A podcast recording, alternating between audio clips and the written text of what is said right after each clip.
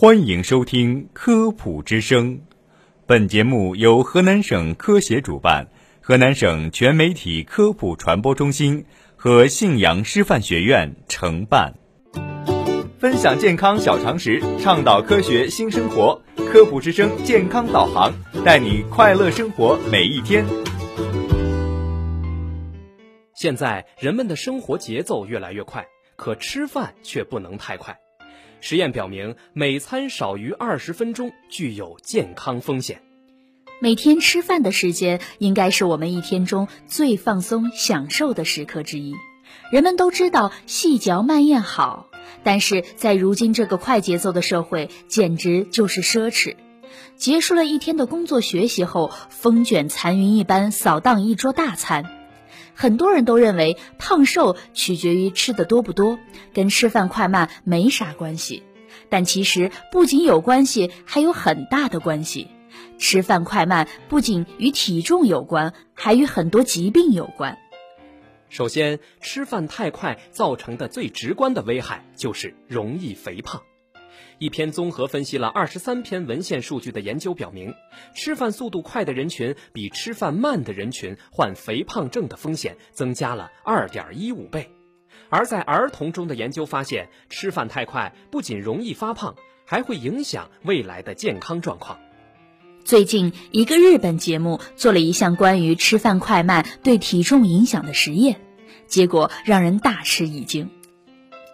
当一位受试者平均每口食物只咀嚼四下，五分钟吃完整顿饭时，血糖值从九十九毫克每分升急速上升，六十分钟左右达到一百九十九毫克每分升。对于吃得太快会让人发胖的原因，东京女子医科大学高血压内分泌内科的世原纯红教授解释说，与胰岛素有关。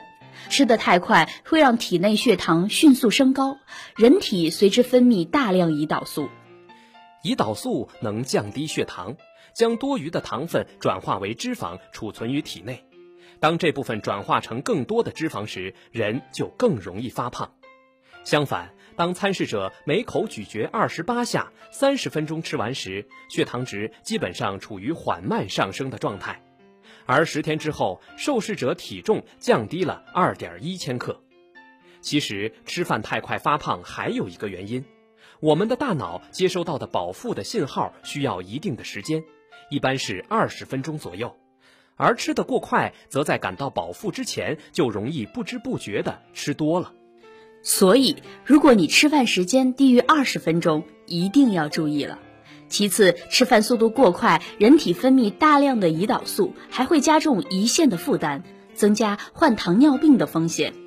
第三，吃饭速度过快，由于咀嚼不充分，肠胃需要分泌更多的消化酶，加重了肠胃的负担，长此以往，更容易患上胃炎、胃溃疡，甚至胃癌等疾病。第四，长期吃饭过快，也会大大增加代谢综合症的风险。包括高血压、高血糖、高血脂、脂肪肝等等，进而引发冠心病、动脉粥样硬化等多种慢性病。细嚼慢咽就是要增加每一口食物的咀嚼次数，如果只通过咀嚼缓慢来放慢吃饭的速度，并不可取。研究发现，增加吃饭时候的咀嚼次数，能够增加吃饭过程中的满足感和饱腹感，摄入的食物量也会明显下降。